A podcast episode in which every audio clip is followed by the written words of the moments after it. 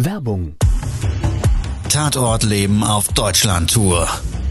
Eine einzigartige Show, perfekt für alle True Crime Fans. Erlebe echte Tatortgeschichten, spannend erzählt von Marcel Engel, Deutschlands bekanntester Tatortreiniger. Erfahre, was Marcel von den Toten lernen konnte, bei über 15.000 Tatorten. Tatort Leben live, auch in deiner Nähe. Jetzt Tickets sichern.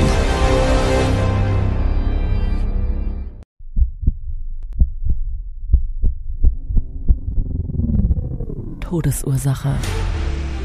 Der Podcast mit Tatortreiniger Marcel Engel. Es wird immer mal wieder in meinem Podcast vorkommen, dass wir sehr tief in das Geschehen eintauchen.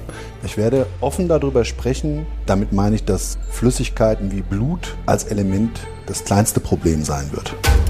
Ich freue mich, wenn ich euch auf eine Gedankenreise entführen darf in meine Welt des Tatortreinigens.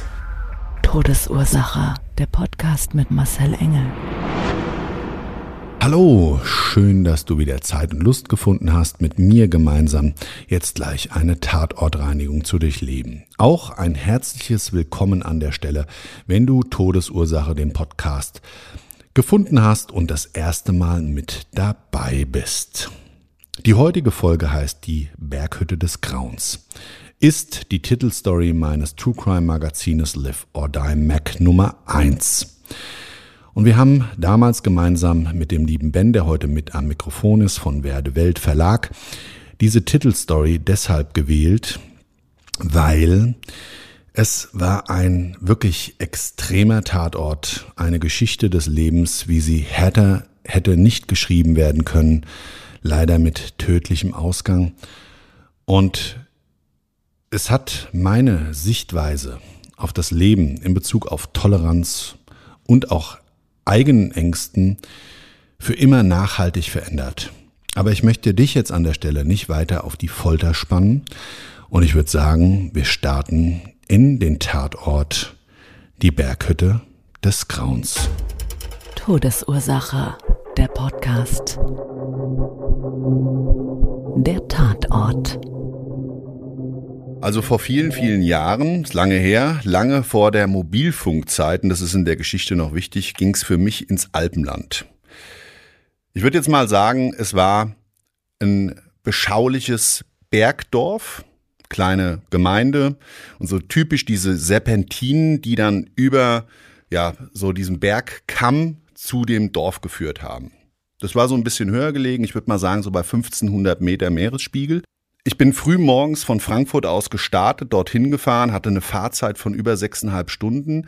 Der Kunde selber ist von meiner Seite aus schon immer mal wieder mit Aufträgen international bei mir aufgeschlagen. Das heißt, er hat immer wieder bestellt, war von der Leistung überzeugt und hat in dem Fall gesagt, da brauche ich sie in jedem Fall. Kunde war wer bei dir damals? Das ist ein großes Unternehmen gewesen, was heute mittlerweile, glaube ich, zum Konzern dazu gehört und die haben Ferienwohnungen vermietet, haben unter anderem Berglokalitäten betrieben und so weiter und so weiter. Ja, also so eine Kette, die ähm, ja für Gastro und für eben Hotellerie steht. Okay. Es war dann so, dass ich den Auftrag hatte, das wusste ich im Vorfeld, eine Tatortreinigung durchzuführen, eben in einer Berghütte. Eine Berghütte, die im damaligen Konstrukt so als Wanderpoint zum Übernachten, aber nicht frei buchbar, beziehungsweise buchbar. Das musste man also buchen, ja. Gab es einen Schlüssel, dann konntest du so eine Berg, so eine geführte Bergtour machen und oder aber auch dich allein da auf so eine Bergtour begeben. Mhm. Also so eine Almhütte eigentlich. Genau, so eine Almhütte. Okay. Für mich so die Besonderheit war, dass der mir gesagt hat, das werden Sie nicht auf der Karte finden.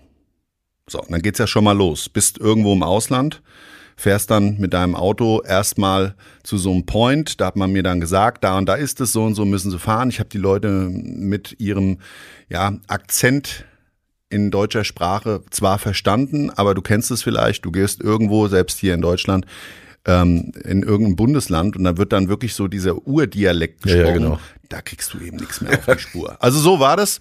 Ich habe mich ein bisschen abgequält und habe aber aufmerksam zugehört und darum gebeten, wenn das doch so schwierig ist, ob mich vielleicht jemand ein Stück weit bis eben zu dieser Abfahrtsstraße im Waldgebiet bringen kann. Hm.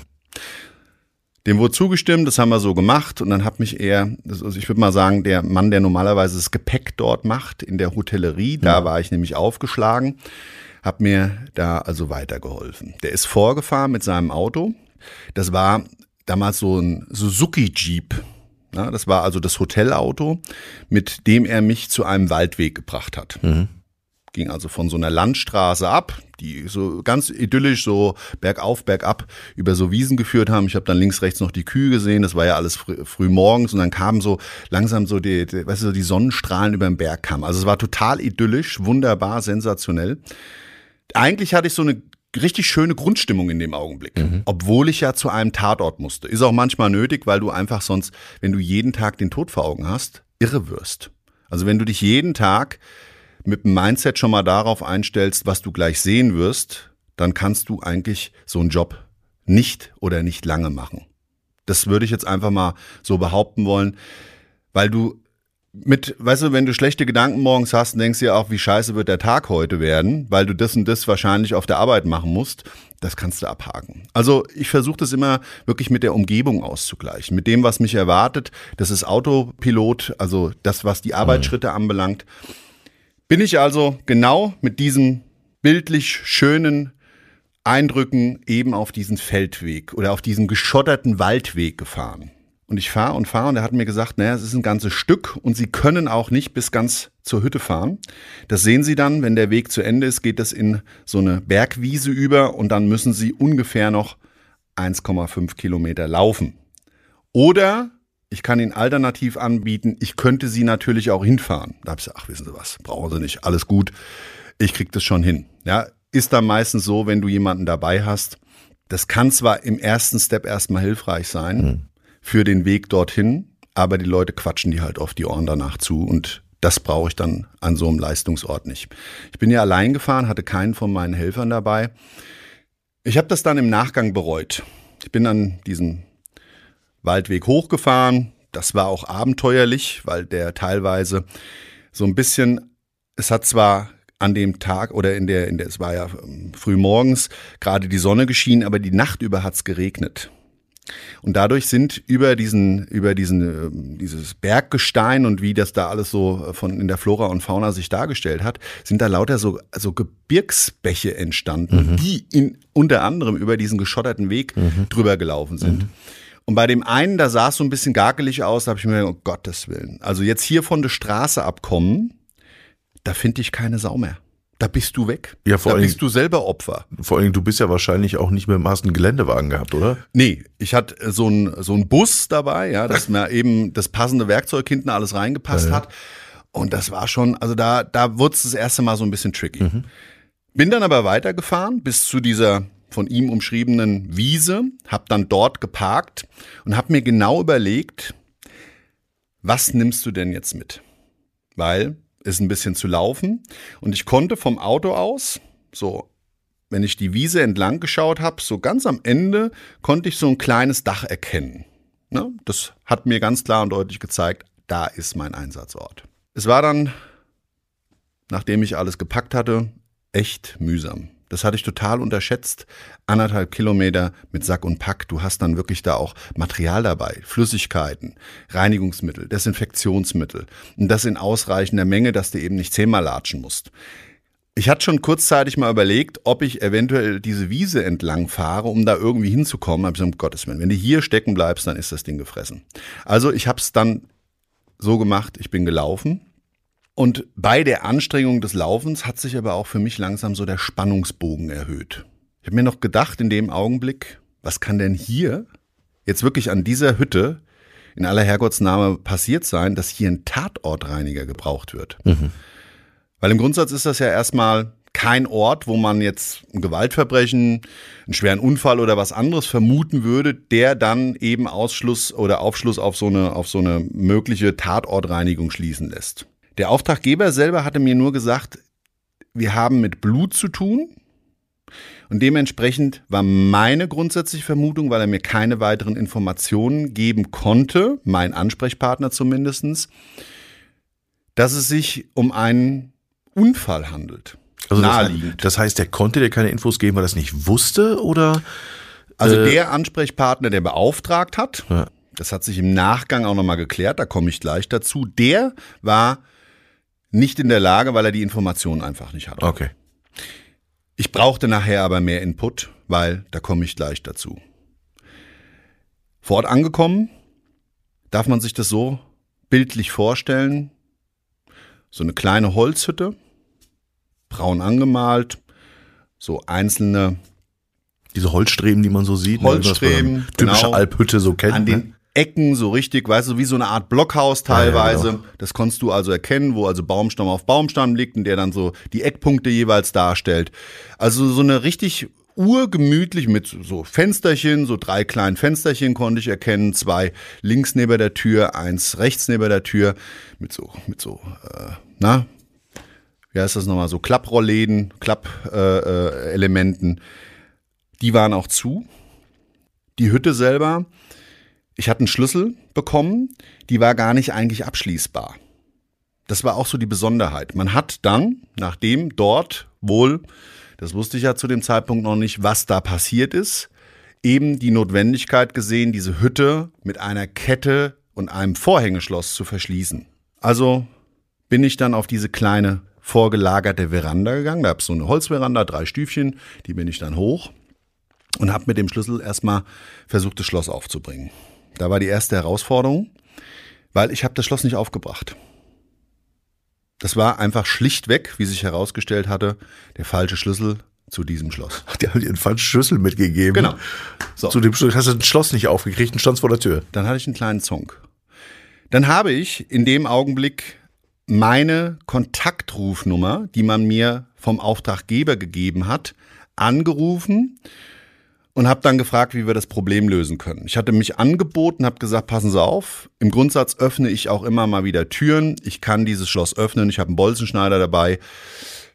Laufe ich halt einmal sehr gerne zum Auto zurück und hol den Bolzenschneider. Alternativ hat man mir angeboten, man wird den richtigen Schlüssel suchen und so weiter und wird dann hochkommen. Habe ich gesagt, passen Sie mal auf, das ist Apple mit Birnen jetzt da hin und her. Das bringt alles nichts. Ja, Obst ist Obst. Ich mach's auf. Sie kaufen ein neues Schloss. Das wird der einfachste Weg sein. Gesagt, getan, einmal zurück. Und wie ich dann zurückgelaufen bin, habe ich erstmal gedanklich, innerlich natürlich geflucht. Habe ich gesagt, was eine Scheiße. Fängt ja nicht unbedingt bestens an. Ja, fast von der Straße abgekommen durch den Bergbach, der sich über die Straße ergossen hat. Dann die Idee, über die Wies zu eiern, die ein bisschen auch knatschig war und so weiter. Und dann vor Ort den falschen Schlüssel. Und ich wusste ja gar nicht, was jetzt wirklich passiert ist. In dem Augenblick, wo ich zurückgelaufen bin, habe ich mir aber gesagt, okay, da rufst du noch mal an. Muss dazu sagen, auf dieser Berghütte selber hatte ich guten Empfang, da hatte ich auch Glück. Stell dir mal vor, das war ja damals noch nicht so mit Mobilfunk wie heute sondern war das eine echte Besonderheit, wenn du an gewissen Orten, auch in gerade ländlichen Gegenden, Funkkontakt hattest. Das ist mir im Nachgang erst gekommen. Für heute, für, für normale Verhältnisse selbstverständlich. Da ärgert man sich mal, wenn man irgendwo keinen Funkkontakt hat. Aber im Großen und Ganzen ist es eben damals schon eine Besonderheit gewesen. Auf dem Rückweg habe ich dann wieder mit meinem Ansprechpartner telefoniert, weil ich eins wirklich in dem Augenblick gespürt habe, ich will einfach mehr erfahren und würde ganz gerne die Zeit nutzen, muss ja eh laufen. Dann muss derjenige mir einfach mal die Fragen beantworten, die sich für mich, für den Tatort gestellt haben. Weil ich zu dem Zeitpunkt dann realisiert habe, dass dort ein Vorhängeschloss an einer sonst nie abgeschlossenen Hütte ist. Und ich sag's mal so, wegen ein paar Tropfen Blut hätte man mich nicht gerufen und hätte auch wahrscheinlich diese Hütte nicht abgeschlossen. Also ich laufe zurück, stell die Frage, was ist denn eigentlich passiert? Also wen hast du denn angerufen? Mein Kontakt, diese Telefonnummer, die ich auch vorhergehend gefragt hatte im Okay. Hotel, was sich oder ob ich das Schloss aufbrechen darf. Und die hat mir dann so ein bisschen mit niedergeschlagener Stimme erzählt. Das war eine Frau, ja, deine eine Kontaktperson. Frau. Ja, okay. Sehr betroffen auf einmal. ja. Die war ja wirklich gut geschult, super freundlich. Hat sich wahrscheinlich gefragt, warum ruft er jetzt schon wieder an, aber sofort freundliche Auskunft gegeben. aber mit so einer wirklich, ja, ganz bedeckten Stimmung auf einmal. Du hast gemerkt, die Frau, die weiß etwas, was sie selber auch vom Kopf her belastet. Todesursache, der Podcast. Das Opfer. Sie hat mir gesagt, dass diese Hütte zwei Bergwanderinnen, zwei Junge mit so einer Alpentour, 2000 Kilometer Challenge wollten sie in den Alpen machen, abschnittsweise in vier Wochen, dass sie diese Hütte angemietet haben. Und dass sie in dieser Hütte nachts beim Einchecken Opfer eines Überfalls wurden. Die beiden selber waren ein Pärchen. Das hat sie mir gesagt. Und in dem Dorf selber und auch auf vorhergehenden Tourpunkten waren die wohl recht bekannt. Das hat sie mir deshalb so ausführlich erzählt. Die waren auch recht fröhlich dann in der Hotellerie, wie sie da eingecheckt haben. Und das ist aber nicht unbedingt jedem so positiv ins Auge gestoßen, weil sie eben ein Paar waren. Also das heißt, sie waren ein lesbisches Paar. Waren ein lesbisches und, Paar und haben das nach außen hin gezeigt. Und haben das nach außen hin gezeigt und das zu einer Zeit, ne, du hast gerade gesagt, mit äh, Handy war natürlich noch nicht so, das war zu dem, zu dem Zeitpunkt, wo wahrscheinlich auch konservatives Bergvolk, sagen wir mal, ne, dann so ein Bergdorf, dass da Leute gab, die sagen, oh, das finden wir aber gar nicht lustig. Genau, also ich glaube noch nicht mal, dass es unbedingt ein Thema der Zeit war, außer wir würden mal zurückgehen in die 50, 60er, 70er, 80er Jahre. Ja. Ich glaube, das hat sich schon geöffnet, auch zu dem Zeitpunkt. Aber immer wieder, überall auf der Welt, gibt es halt Menschen, die anderen nicht diese Toleranz gegenüberbringen. Mhm, mhm. Und genau dieses Toleranzproblem wurde den Zweien dann zum Verhängnis. Also es hat sich dann so ergeben, die, des Gespräches nach dieser diesem Gesprächsdauer fünf Minuten etwa zum Auto ist das abgerissen, weil ich keinen Funkkontakt mehr hatte und dann habe ich, ähm, dann war es natürlich noch viel schlimmer für mich. Ich hatte den Rückweg zu der Hütte, wusste, okay, jetzt machst du da auf und was erwartet dich da? Was heißt denn, sie sind überfallen worden? Ich hatte zu dem Zeitpunkt schon viel Berufserfahrung mit Gewalt, Gewaltverbrechen an den unterschiedlichsten Orten der Welt. Mhm. Und trotz alledem ist jedes einzelne Gewaltverbrechen immer individuell. Man kann sich vielleicht an Tatorte gewöhnen. Man kann sich vielleicht auch ein Stück weit an die Bilder von Toten gewöhnen und an das Geschehnis der Kontaminierungen. Aber an was man sich nie gewöhnen kann in meinem Job, ist an die Geschichten der Toten ihres Lebens vor dem Tod. Was man nie, glaube ich, Routine wird, sind die Gespräche mit hinterbliebenen Menschen oder aber mit eben Betroffenen, die diese Schicksale in der Abwicklung, wie in dem Fall, eben auch mitbekommen und die einfach eine große Empathie haben mhm. und darauf basieren, das merkst du einfach, extrem nah an dem Geschehen dran sind. Mhm. Was sie nehmen das für sich mit als Schockerlebnis, sind teilweise auch traumatisiert und das sehe ich jeden Tag. Mhm. Also ich habe dann eben auf Basis dieser, dieses Gesprächsverlaufs und auch dieser Betroffenheit mich dazu entschieden, nicht ein zweites Mal anzurufen, wie es abgerissen ist. Das war schon schlecht. Ich habe dann gesagt, ich habe hier schlechten Empfang, irgendwie knattert ständig in der Leitung, ich leg mal auf. Und dann mhm. war sie, glaube ich, auch, wie ich das noch nicht mal ausgesprochen hatte, auch schon weg. Auf dem Rückweg ist der Kopf angesprungen und dieses Kopfkino zu einer möglichen Tat.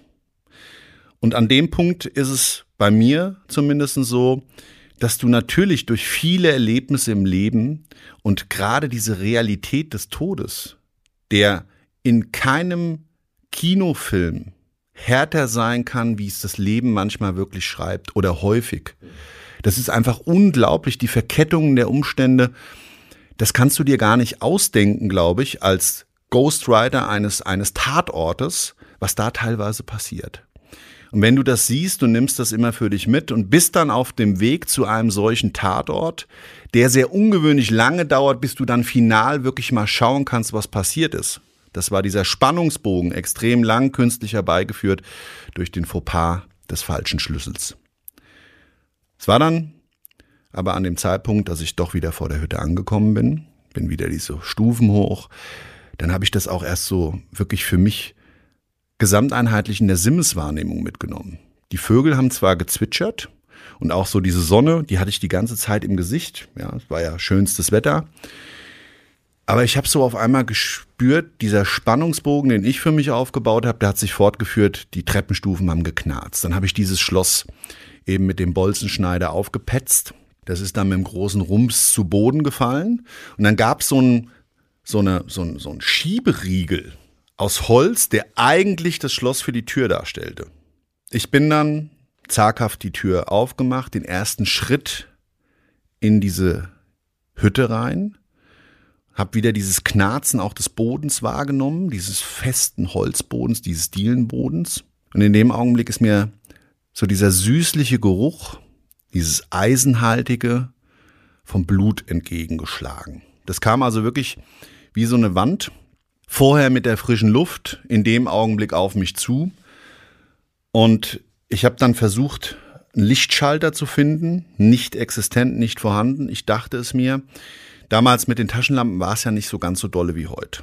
Ja, also heute LED-Technik lässt grüßen, bringt viele, viele Vorteile mit sich, unter anderem eben eine vernünftige Ausleuchtung. Mhm.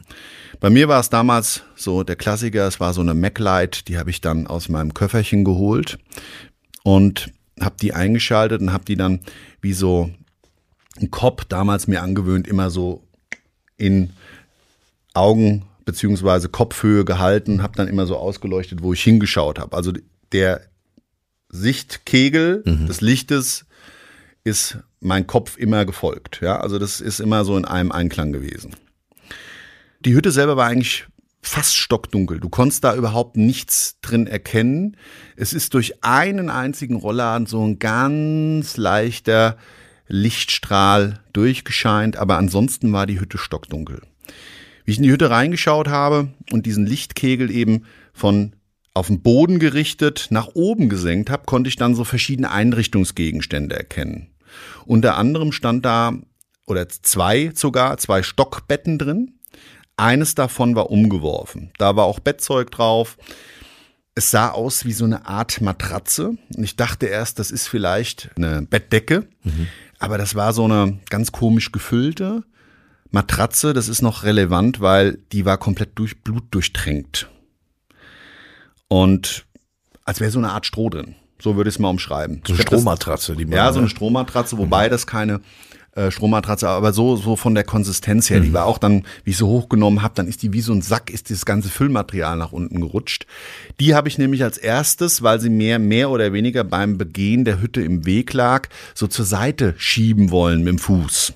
Und wie ich da mit dem Fuß eben das so rüberdrücken will, merke ich erstmal, wie massiv belastet diese Matratze ist, weil in dem Augenblick so ein, wie ich diese Matratze bewegt habe, auf dem Boden eine ganz frische Blutspur entstanden ist. Durch das Verschieben der Matratze, mhm. Blut getränkt, habe ich das praktisch über den Boden gezogen.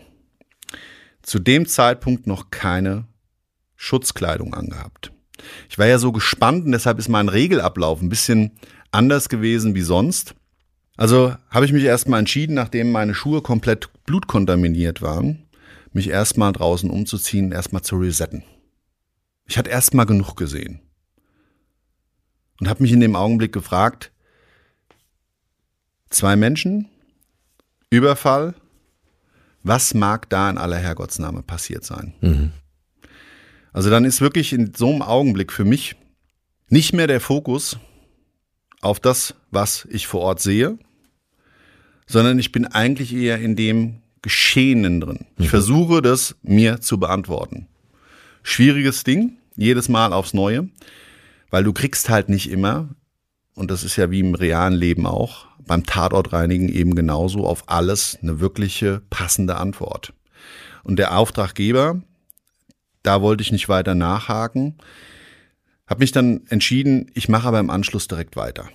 Ja? Also Kopfkino mal außen vor gelassen, Dafür ist man ja Profi genug, um dann wirklich erstmal wieder sich zu resetten, brauchst einen Augenblick und gehst dann wieder rein ins Geschehen. Also Gummistiefel an, Schutzanzug, Maske auf, dass mir auch dieser süßliche Geruch nicht ständig und stetig in den Schleimhäuten sitzt. Ich habe mich dann praktikablerweise und deshalb ist so ein Reset auch immer ganz gut dazu entschieden. Ich mache da gar nicht lang rum, hier ist eh kein Mensch. Ich mache mal alle Rollläden auf, beziehungsweise diese Klappläden auf, mhm. um da einfach mal Tageslicht reinzubringen, um dieses Mystery-like mal wegzubekommen. Mhm. Du bist da mit so einem Schummerlicht drin, überall ist Blut. Jeden Schritt, den du machst, knarzt der Boden und es fühlt sich echt komisch an. Also du bist in so einer Gedankenwelt und kannst dich da reinversetzen. Es ist dunkel, es ist nachts. Das Einzigste, was hier weit und breit ist, sind Wildtiere, die an dieser Berghütte ihr Lebensumfeld haben. Hörst vielleicht mal draußen rascheln, zirpen und so weiter. Das ist alles, was wir so aus der Natur her kennen. Mhm. Und gerade nachts ist es ja so, dass viele nachtaktive Tiere da auch gewisse Geräuschkulissen erzeugen. Ja klar, logisch, klar. Und jetzt bist du in so einer, auf so einer Wandertour und hab mich da wieder so reinversetzt. Bist da ganz alleine, in Anführungszeichen, mit dir und deiner Lebensgefährtin. In dem Fall.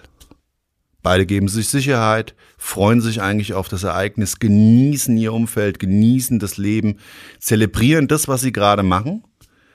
Und dann wenn sie schlafen, werden sie heimtückisch überfallen. Was man sehen konnte, und ich mache das jetzt so lange, dass ich Tatortspuren lesen kann.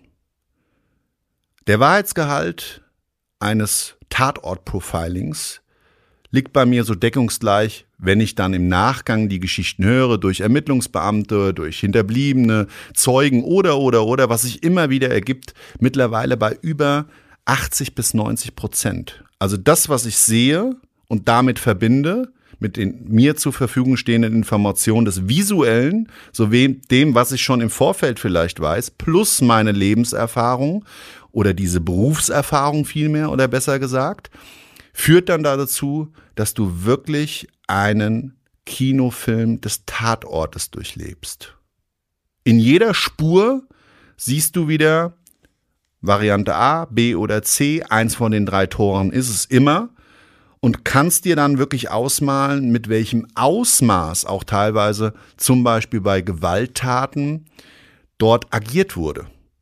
Also mit welchem verzweifelten Kampf in dem Fall bei diesen zwei Mädels das Ganze verbunden gewesen sein muss. Mhm. Wie ich die Rollläden aufge, beziehungsweise diese Klappläden geöffnet habe, hat sich wirklich so richtig ein Bildnis des Grauens dargestellt. Ich war gedanklich nachts friedlich schlafend in diesem Stockbett, selber gelegen, hab mir so überlegt, wie wäre das, wie fühlt sich das denn an, wenn du da drin bist, in dem Raum? Genießt eigentlich alles das, was du gerade da wahrnimmst. Und dann war es so, dass man das umgestürzte Bett gesehen hat. Es gab so eine Art Sitzecke, großen Tisch, zwei große massive Bänke, die jeweils da an dem Tisch angestellt waren. Das war also alles umgeworfen, inklusive dem Tisch. Und als ich den Tisch angehoben habe, habe ich erst mal gemerkt, was da wirklich passiert sein muss. Der, der Tisch war wirklich schwer. Todesursache, der Podcast. Der Täter.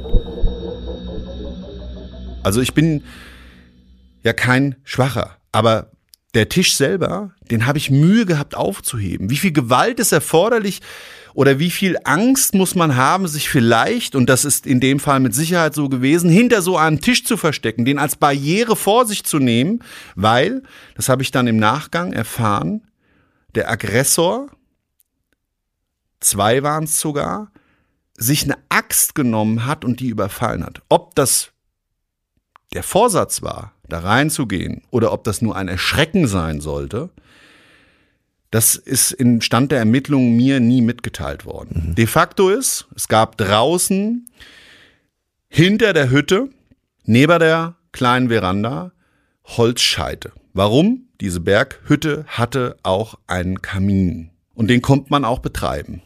Es ist davon auszugehen, dass eben diese Axt von diesem Holzspalten herstammte. Also ein Aggressor mit einer Axt rein und einer ohne. Es war dann so, dass die Mädels wohl dort einen längeren Kampf hatten. Das wurde später von einem Opfer umschrieben.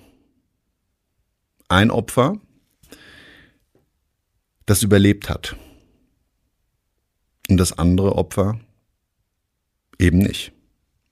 Die Täter selber wurden im Zuge dieses Kampfes auch verletzt, was dann im Nachgang dazu führte, dass man festgestellt hat, dass die Täter selber, wir haben das ja vorhin schon mal umschrieben, nicht aus diesem direkten Umfeld dieses Bergdorfes stammten, sondern selber Reisende waren, die auf Tour waren und die dann später auch in ihre Heimat, in den osteuropäischen Raum geflüchtet sind. Und da hat man sie später ergriffen, gefasst und auch verurteilt.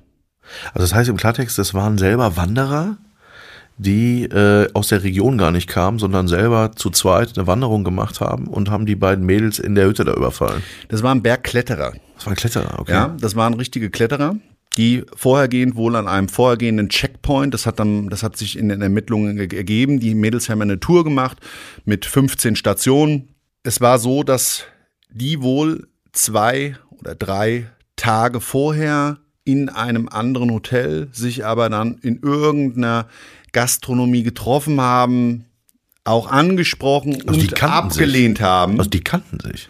Ja, bedingt. Also, Also die die Mädels haben sich ge- selber haben die nicht Ah, als okay. Bekannte tituliert, Ja. aber sie haben sich, ja, da stimme ich dir absolut zu, genau, sie haben sich schon mal gesehen vorher. Und es ist sogar zu einer Abfuhr gekommen, eben vielleicht dann dieser Frust, dieser Hass, was auch immer dazu geführt haben muss. Vielleicht war es auch einer Zufall. Wobei diese Geschichte wohl in der Nacht passiert ist und die Wahrscheinlichkeit dessen einer geplanten Tat natürlich dadurch sich erhöht. Es gab also diese Aussage dann später auch von der Überlebenden über den Tathergang mit großen Lücken. Und die Lücken konnte ich mehr oder weniger im Tatgeschehen für mich persönlich zumindest schließen. Ich wusste von der Tat als solches und dem Tatverlauf noch gar nichts und konnte mir aber ausmalen auf Basis einfach der Örtlichkeit mit dem massiven Bluten und den auch typischen Bildnissen dieser Gewalttat. Es ist so, wenn gewisse Waffen eingesetzt werden, und das völlig egal, ob das alltägliche Gegenstände des Lebens sind oder wirkliche Waffen, ist meine Erfahrung mittlerweile ganz häufig anhand der Gewebereste, der Spuren des Blutes und oder aber das gesamteinheitliche Bild der Verunreinigungen, die dann eben genau auf den Tathergang Rückschlüsse ziehen lassen. Du konntest sehen, eine Verunreinigung, die ein Spritzbild an einer Decke, an einer Holzdecke. Und das war so eine ganz tolle Hütte mit so einer vertäfelten Holzdecke. Hast du vielleicht selber schon mal gesehen. Die war dann auch ganz futuristisch bemalt mit, ich nehme an, Ölfarbe, wie man das früher gemacht hat. Und wirklich so ganz schick, typisch, so, ja, so wie das eben häufig da. Alpenstil halt so. Alpenstil. Sensationell, ich fand's wirklich schön. Und dieses bunte, bemalte ist deshalb bei mir aufgefallen, weil so im Bild, das habe ich ja gar nicht im Fokus gehabt, trotz der Geschehnisse vor Ort und dieses Bildnisses des Tatortes, gehst du natürlich mit einem gewissen Scanning vor. Also du skalierst so einen Raum normalerweise von hinten nach vorne, von oben nach unten. In so einem Fall ist aber die Wahrscheinlichkeit eben, dass eine Kontaminierung oberhalb stattfindet und dann eben in Einklang mit diesen bemalten Decken, wo du sowas gar nicht mehr richtig erkennen kannst, eben so ein Thema für sich. Und jetzt darfst du dir vorstellen, ich bin so, nachdem ich den Tisch hochgehoben hatte und diese, diese Mühe hatte, den also wirklich wieder aufzurichten, habe ich kurz die Augen geschlossen und habe mir so meinen Nacken nach oben gerichtet, ja, und habe dabei meinen Blick Unter die Decke gemacht. völlig unbewusst auf Ja. die Decke gerichtet. Mach so die Augen auf, will ich meinen Kopf nach hinten nehmen, praktisch in, in den Ja. Nacken. Und sehe auf einmal auf diesem Bildnis drei große Flecken und denk noch, ach du Scheiße, das ist Blut. Das konntest du ganz klar sehen. Das eine hat eine kleine Tropfnase gehabt. Tropfnase. Also wir müssen hier von einer gewissen Menge dann auch schon sprechen, ne? Und auch einer gewissen, also Blut an eine Decke zu kriegen, so dass es hält und dass das dann auch tropft. Das ist also so auch physikalisch gesehen so ein Thema für sich. Also ganz, ganz krasse Nummer.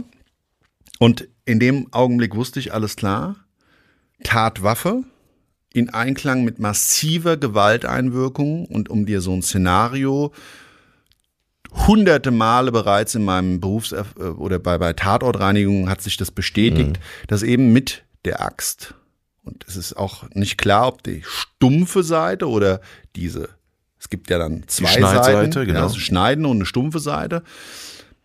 Was da jetzt bewusst gewählt wurde zum Schlagen, ist ja noch viel grausamer. Also jetzt ist die Tat als solches sowieso extrem grausam. Ja, jemand mit einer Axt, die Freundin mit Todesangst ist es zusammengekauert in der Ecke und es war wohl nach ihrer Aussage so, dass es mehr oder weniger bis zu dem Zeitpunkt zu einer Vergewaltigung kommen sollte. Das war also der Versuch einer Vergewaltigung. Die zwei waren nicht deutschsprachig, das heißt, die haben sie nicht verstanden. Die haben auch nicht Englisch gesprochen, sondern eine Landessprache, die sie nicht kannten. Und wie die angesprochen wurden, ist ihr das eben da aufgefallen. Dass sie ja schon mal auf eine Landessprache angesprochen wurden, mit Versuchen, das mit Englisch nochmal eben ebenfalls umzusetzen und ist ihr so in Erinnerung gekommen. Aber die Tat selber wurde mit allen dem aggressiven Wording, mit der Schreierei und dem Ganzen, was da vor Ort passiert ist, eben in deren Täter befindlichen Landessprache umgesetzt oder hat das stattgefunden, das Ganze. Also ganz krass. Überleg dir mal, du verstehst nix. Und dich brüllt einer an. Ja, du weißt, die, die, die Freundin kriegt gerade die Klamotten vom Leib gerissen. Ja, völlig Es wird auf sie, und jetzt kommt das. Sie hat das dann umschrieben bei der Polizei. Ich habe das dann später erfahren im Polizeibericht. Und das wusste eben zu dem Zeitpunkt meiner Reinigung auch schon die Dame, die ich als Kontakt hatte im Hotel. Das heißt, die wusste, was passiert ist. Die war natürlich auch in gewissem Maße wahrscheinlich interessiert, emotional schwer berührt und trotzdem interessiert. Ja. Sie hat das so umschrieben und geschildert, mit Größenlücken zwar, also dass die zwei eben in die Hütte eingedrungen sind, sie das gehört haben, ihre Freundin tough aufgestanden, der Sache entgegengetreten, raus, raus, raus geschrien hat und sie dann als allererstes einen Schlag versetzt bekommen hat. Mit eben einem stumpfen Gegenstand. Zu Boden gefallen, trotz alledem sich wieder aufgerapfelt. Also wirklich ganz, ganz tapfer. Sich nicht kampflos der Situation, ja, wie sagt man, hingeben Ergeben, wollte. hingegeben, ja genau. Ja? Also eine Kämpfernatur, Kämpferherz. Die Freundin selber ihr noch zur Seite gestanden hat bis zu dem Augenblick und dann eben beide sich irgendwie hinter den Tisch verschanzt, umgeworfen, im Zuge des Kampfes zu diesen Situationen gekommen ist, dass sie dann auch geschlagen, auf dem Boden gekauert, sitzend, Angst hatte, zusammen die Beine an ihren Körper gezogen, in der Ecke saß und mehr oder weniger diese Schreierei und dieses ganze Tatgeschehen, in, das muss man jetzt nochmal dazu sagen, sie hat das auch klar umschrieben, in dieser dunklen Hütte. Das war ja dunkel. Die Täter selber sind wohl auch nur mit einer Taschenlampe rein. Das heißt, du hast da irgendjemanden, weißt nicht, wie es ist, sprichst, du verstehst die Sprache nicht und wirst da massiv angegriffen. Das muss schrecklich sein. Also die Situation als solches, ich war voll auf jeden Fall bei der Tatortreinigung ständig in dem Geschehen drin. Das muss grausam sein. Wie Also- kam denn jetzt halt Blut unter die Decke? So, und sie hat mir das dann umschrieben und das ist eben das, ja, vermeintliche, was dann auch zum Tode geführt hat. Der Täter hat dann irgendwann, sie hat sich bitter, bitter gewehrt, ja, vor diesem Vergewaltigungsversuch. Und der andere hat wohl in irgendeiner Form abgelassen. Der ist dann auch mal draußen gewesen, also sie hat dann so Lücken gehabt und dann weiß ich nicht und so weiter und hat das aber so umschrieben, dass auf einmal dunkel in der Hütte war. Also musste er, derjenige, der die Taschenlampe hatte, der eine hat die Axt, der andere hat die Lampe, ist der wohl raus, weil es war dann dunkel und sie hat ja nichts verstanden, was er gesagt hat. Ja, der wird wahrscheinlich gesagt du pass auf, lass jetzt, ist jetzt gut, jetzt lass uns gehen und so weiter. Und äh, ja, es ist auch so gewesen, dass der eine Täter viel weniger gekriegt hat. Also die Frage ist natürlich. Als Strafe hinterher. Als Strafe hinterher, Ah, okay. ja. Und sie hat das so umschrieben, dass, wie er dann reinkam und das Licht wieder da war und dann hat sie es auch final gesehen und ist dadurch wahrscheinlich noch viel, viel mehr für ihr ganzes Leben traumatisiert worden, dass also mehrfach auf sie eingeschlagen wurde und sie dann auch gesehen hat, dass an ihrem ähm, T-Shirt, das sie anhatte, ihre Freundin massive Blutungen am Oberkörper hatte, am Kopf und so weiter. Und der irgendwie so wie Art von Sinn, also wirklich 10, 15 Mal auf die eingeschlagen hat. Und durch dieses, musst du dir so vorstellen, ausholen und einschlagen. Mit der Axt. mit der Axt. Ja. Und gehen wir jetzt mal davon aus, es war vielleicht die stumpfe Seite. Ist aber auch völlig egal, ob die stumpfe oder die schneidende Seite. Diese massive Einwirkung, du holst aus und schlägst da wieder drauf und wieder und wieder und wieder. Und jedes Mal holt er eben wieder aus, so den Arm mit so leicht gebeugter Haltung, wie man beispielsweise auch einen Holzscheitel spaltet, ja. Und dreht total durch mit aggressiver Stimme und geht da eben massiv drauf ein in seiner Gewalttat und kriegt so eine Art Blutrausch. Und dadurch entstehen oftmals eben genau diese Bilder des Todes, der Gewalt, die sich dann auch an Stellen in Räumlichkeiten zeigen, wo du niemals eine Kontaminierung vermuten würdest, weil man sich einfach sagt, das ist ja nicht normal. Wenn du eine Deckenhöhe hast von drei Metern, wie soll da oben Blut hinkommen an aller Herrgottsname? Gut, ich sag mal, jetzt ist natürlich bei so einem Alphütte die Decke natürlich viel, viel niedriger nochmal, ne? Ja, wobei die recht hoch war. Das darf ich auch sagen an der Stelle. Also es war ungewöhnlich, weil es waren tatsächlich drei Meter ungefähr. Ah, okay. Ja, also die, man hätte in Teilbereichen sogar da, wo der, wo dieser, wie nennt man das, glaube ich, beim Dach so dieser Sattelteil ist, ne? Also Ja. wo dann das so aufgelegt wird. Trägerbalken, ne? Dieser Trägerbalken, wo dann auch der Kamin oben dann praktisch aus dem Dach rausgeht. Ja. Das hatte sogar noch eine höhere Deckenhöhe. Also das war so leicht schräg angesetzt Mhm. und hatte, wie gesagt, eine ungewöhnliche Deckenhöhe. Und daher stammte eben die massive Blutkontaminierung dieser, dieser strohähnlich gefüllten Matratze. Das war der Ort, wo sie im Endeffekt ihr Leben gelassen hat. Das war der Ort, wo sie durch massive Waldeinwirkung totgeschlagen wurde.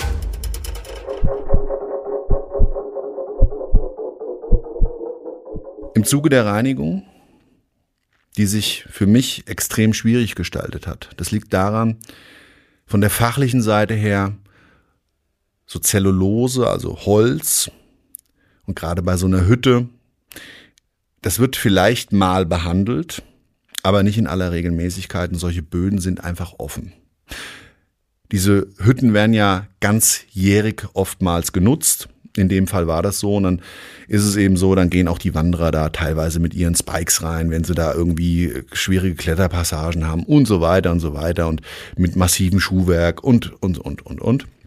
Und dadurch der Boden war sowieso schon Jahrzehnte alt und riesige Dielen, die so eine Breite hatten von circa 30 Zentimetern, also so richtig aus dem geschnittenen Baumstamm heraus, riesige Dielen, die nicht alle gleich breit waren, aber ein unglaublich, ähm, äh, wie gesagt, breites Maß hatten und da ist dann auch Blut teilweise so in diese jeweiligen Stöße gelaufen. In diese Feder und Nut, ne, wo die Genau, zusammenlaufen. Feder und Nut. Ja, ja, genau. Dann war der unbehandelt, an manchen Stellen Ja. eben der Laufwege, die häufig genutzten. Da konntest du also wirklich die Laufspuren erkennen, jahrzehntelang genutzt, ausgelatscht. Da war selbst das Holz schon so leicht ausge, ähm, ja, ausgetreten, also so Ausgetreten wie so eine Rinne, ne? wo Genau, wie so eine Rinne, genau, so. Und das war wiederum fachlich gesehen teilweise vom Vorteil, weil sich eben dadurch das Blut nicht so massiv eben in die Nut und Feder abgesetzt hat, weil dann wird's schwierig. Das musst du da irgendwie rauskriegen und wenn es in den Hohlraumbereich runterkommt, dann muss da gegebenenfalls noch ein Handwerker hinzugesogen werden, der das öffnet and so on. Aber ich hatte in dieser Herausforderung und gerade wenn das dann auch tief einzieht, dann bleiben auch oftmals so diese durch das Hämoglobin so dieses, diese roten Flecken bleiben ein Stück weit übrig. Ich habe das dann mit dem Kunden abgeklärt. Im Nachgang habe erstmal meinen besten äh, äh, ja, Reinigungsmöglichkeiten dort ausgeschöpft mit verschiedenen Reinigern, Enzymreinigern. Und wir arbeiten dort teilweise dann mit speziellen Geräten, die die Pore im Holz öffnen und dann mit wirklich wie so ein, es ist ein Staubsauger, der aber wirklich eine sehr starke Saugwirkung hat, der, der Motor als solches mit einer hohen Wattzahl betrieben, der dann massiv wirklich auch im tiefen Grund versucht, diese Verunreinigung rauszuziehen. Es wird vorher gelöst, übersättigt und dann versuchst du das so rauszukriegen. Und das hat gedauert. Wie lange warst du da? Den ganzen Tag. Du hast den ganzen Tag diese, Ja. diesen Tatort gereinigt. Ja. dort. Dann war natürlich so die nächste Herausforderung, ich musste noch ein paar Mal zum Auto laufen, weil A, muss das Kontaminierte. Also sprich die Matratze, das Bettzeug. Es war ein Vorhang, der vor dem Fenster hing, so ein, ja, sah so aus wie, ich sag mal, so eine Tischdecke eigentlich, also ein So Muster und Baumwollvorhang. Stickerei, so ein Baumvollvorhang. Ähm, der war auch blutkontaminiert, der war da teilweise abgerissen auch. Und da habe ich gesagt, okay, alles, alles weg, das kannst du auch nicht mehr reinigen, sowas. Also ich hatte so meine Gänge, die ich zum Auto bringen und dann immer mit neuem Material. Ich musste ja Wasser, das hatte ich dabei. Das ist im Grundsatz so. Auf der Hütte selber gab es auch kein fließendes Wasser. Stromversorgung als solches übrigens damals auch da gar nicht vorhanden. Also das, das hätte ich hätte sowieso vermeintlich da was gesucht, ja. Das ist also wirklich noch so eine richtige urige Hütte gewesen zu dem Zeitpunkt. So in diesem Reinigungsprozess, da sind so Dinge in mir hochgepoppt. So was das Leben dieser zwei Menschen, die ihr ganzes Leben, das waren ganz junge Frauen, ja, die waren Anfang 20, ganzes Leben noch vor sich hatte. Und dieser Toleranzverlust in der Gesellschaft, weißt du, Menschen, die vor was anderem Angst haben oder ablehnen, mit welcher Begründung? Warum lehnen die sowas ab? Das habe ich erstmal für mich nicht verstanden. Und das hat sich immer wieder, ich sage jetzt mal, weißt du, wie so ein Ping-Pong-Ball und dieses Gedankengut ist dann, ich habe dann be- besetzt dann beide Spielerseiten links und rechts an so einer Tischtennisplatte und dann geht der Ball immer hin und her verstehst du die eine Seite, verstehst du die andere. Weil das ist ja nun mal so, das ist ja in unserer Gesellschaft in ganz, ganz vielen Bereichen eben keine Toleranz mehr da.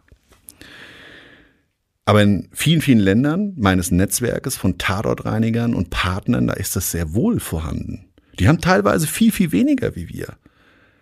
Und diese Probleme unseres Lebens eben auch mit fehlender Toleranz und immer dem anderen auf den Teller zu schauen, was hat der vielleicht mehr wie ich, wo dann auch noch der Faktor Neid mit einer Rolle spielt und so weiter und so weiter, und wo diese zwei Dinge so ineinander verzahnen.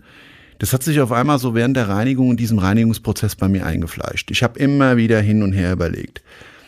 Und das war sehr herausfordernd, weil es war auch ein Stück weit mit Angst verbunden. Solche Taten passieren und diese Toleranzthematik habe ich in diesem Fall für mich nicht lösen können. Ich bin da zu keinem Ergebnis gekommen. Aber was ich gemerkt habe dabei ist, dass wir Menschen, glaube ich, oftmals gerade mit solchen Tatorten auch Ängste verbinden. Ängste, dass wir selbst Betroffene sein könnten. In dem Fall vielleicht auch die Rezeptionistin, meine Ansprechpartnerin die Emotionalität dieser Tat, dieser Mädchen, die sie vorher kennengelernt habe, die liebenswert waren. Wahrscheinlich tolle Menschen. Mit Lebenszielen, mit Lebenswünschen. Und da war es so, dass mich was anderes abgeholt hat. Und zwar die Angst und die Bewusstheit dessen, dass wir nicht alles im Leben steuern können. Es gibt eine Risikoanalyse des Lebens. Du solltest vielleicht nicht in einer gewissen Konstellation an einem gewissen Ort sein. Das ist leider so in unserer Gesellschaft. Das muss man, glaube ich, in teilweise berücksichtigen. Sollte man. Aber trotz alledem sollte man nicht sein ganzes Leben vor allem Angst haben. Damit meine ich, ich hatte damals eine Freundin, sportlich aktiv, die immer joggen gegangen ist. Und auf einmal hat mich das so eingeholt. Und das hat jetzt nicht zwangsläufig was mit dieser Vergewaltigung als solches zu tun gehabt, sondern wenn Menschen, Täter eine Gelegenheit sehen, das kann Überfall sein, genauso wie so eine schreckliche Sexualtat, also ein Überfall in Bezug auf ein Raubdelikt oder so eine schreckliche Sexualtat, genau. Und da hat sich so für mich die Frage gestellt, kann ich, wenn ich sowas jedes Mal wieder sehe, denn irgendwie eine Essenz für mich daraus ziehen mit meiner Angst, dass in meinem Umfeld sowas passiert und ich die nicht davor beschützen kann, aber mich dieses Angstgefühl doch ein Stück weit auch in meiner Lebensqualität mindert. Das ist so das Problem mhm. dabei. Und wie kann ich damit in Zukunft umgehen? Was kann ich daraus ziehen, was diese schreckliche Tat wieder eben bestätigt hat? Am Schluss, wie ich mit diesem sehr tragischen Tatort des Reinigungsaufwandes fertig war, zusammengepackt hatte und auf dem Weg zum Hotel runter war. Schlüssel hatte ich zwar nicht mehr abzugeben, aber ich bespreche solche Tatorte dann immer noch mal am Abschluss mit meinen Kunden. Lass mir meinen Auftrag unterschreiben, weist gegebenenfalls auf weitere notwendige Maßnahmen hin. In dem mhm. Fall habe ich darauf hingewiesen, dass es Verunreinigungen gibt, die ich sichtbildlich einfach nicht wegbekommen habe. Aber habe darauf hingewiesen, wie man damit umgehen kann aus den Erfahrungswerten, dass eben zusätzliche Handwerker mit Abschleifen des Bodens und dann des Einwachsens mit einer dunklen Lasur da sehr gute Ergebnisse so hinbekommt, dass es also dieses schreckliche Geschehen mhm. nicht mehr sichtbar ist.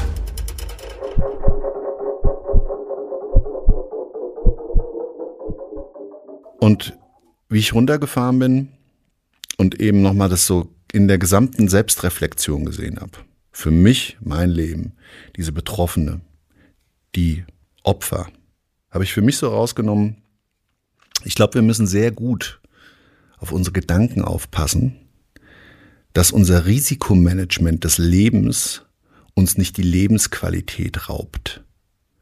Man muss nicht mit kaputten Bremsen einen Alpenpass runterfahren. Das ist klar. Aber man sollte nicht Situationen im Leben eben immer mit dem Schlimmsten verbinden, sondern sich immer bewusst machen, dass eben das immer das Leben darstellt und wir gemeinsam miteinander, wenn solche Situationen eben auf Lebenspartner reflektiert werden oder Gefahren, die uns selbst betreffen, sehr wohl unser Risikomanagement zwar im Auge behalten, aber diese Gedanken des Lebens eben zulassen dass das das Wesentliche ist und dass es eben keine Lebensversicherung für alles gibt. Du kannst dich nicht auf alles vorbereiten.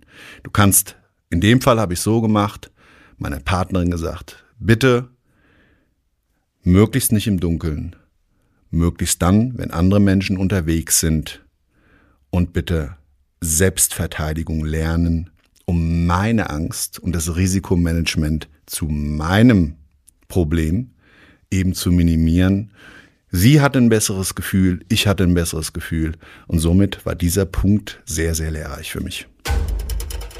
Lebenswirkung.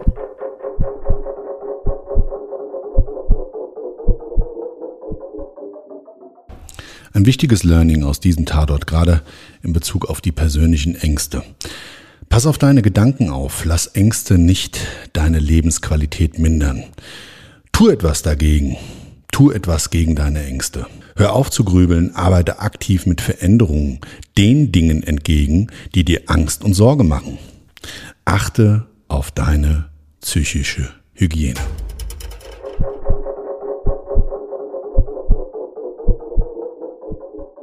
Das war's für heute. Schön, dass du dabei warst, dass du mich in dieser Story begleitet hast. Wenn du mich mal persönlich kennenlernen willst, dann sehr gerne auf der Deutschland-Tour mit meinem Bühnenprogramm Der Tod und andere Glücksfälle.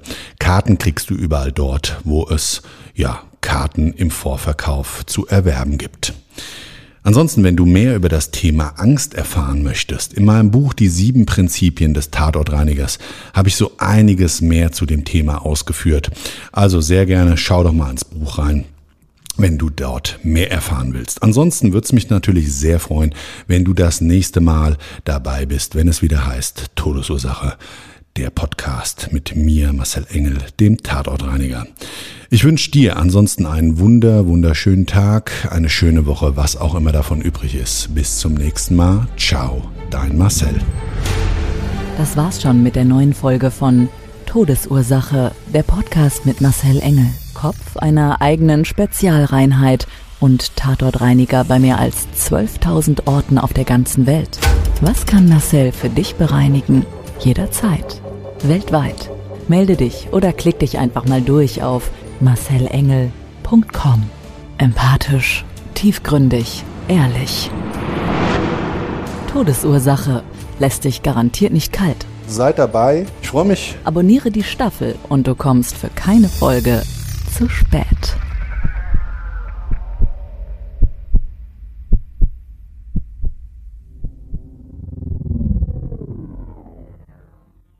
Mobbing findet überall statt. In der Schule, am Arbeitsplatz, innerhalb der Familie und im Internet. Erfahren Sie in dem Kompaktbuch Ausgemobbt, wie Sie sich gegen Mobbing wehren und künftig vermeiden, zum Mobbingopfer zu werden. Ausgemobbt von Marcel Engel und Martin Zowak, überall im Buchhandel.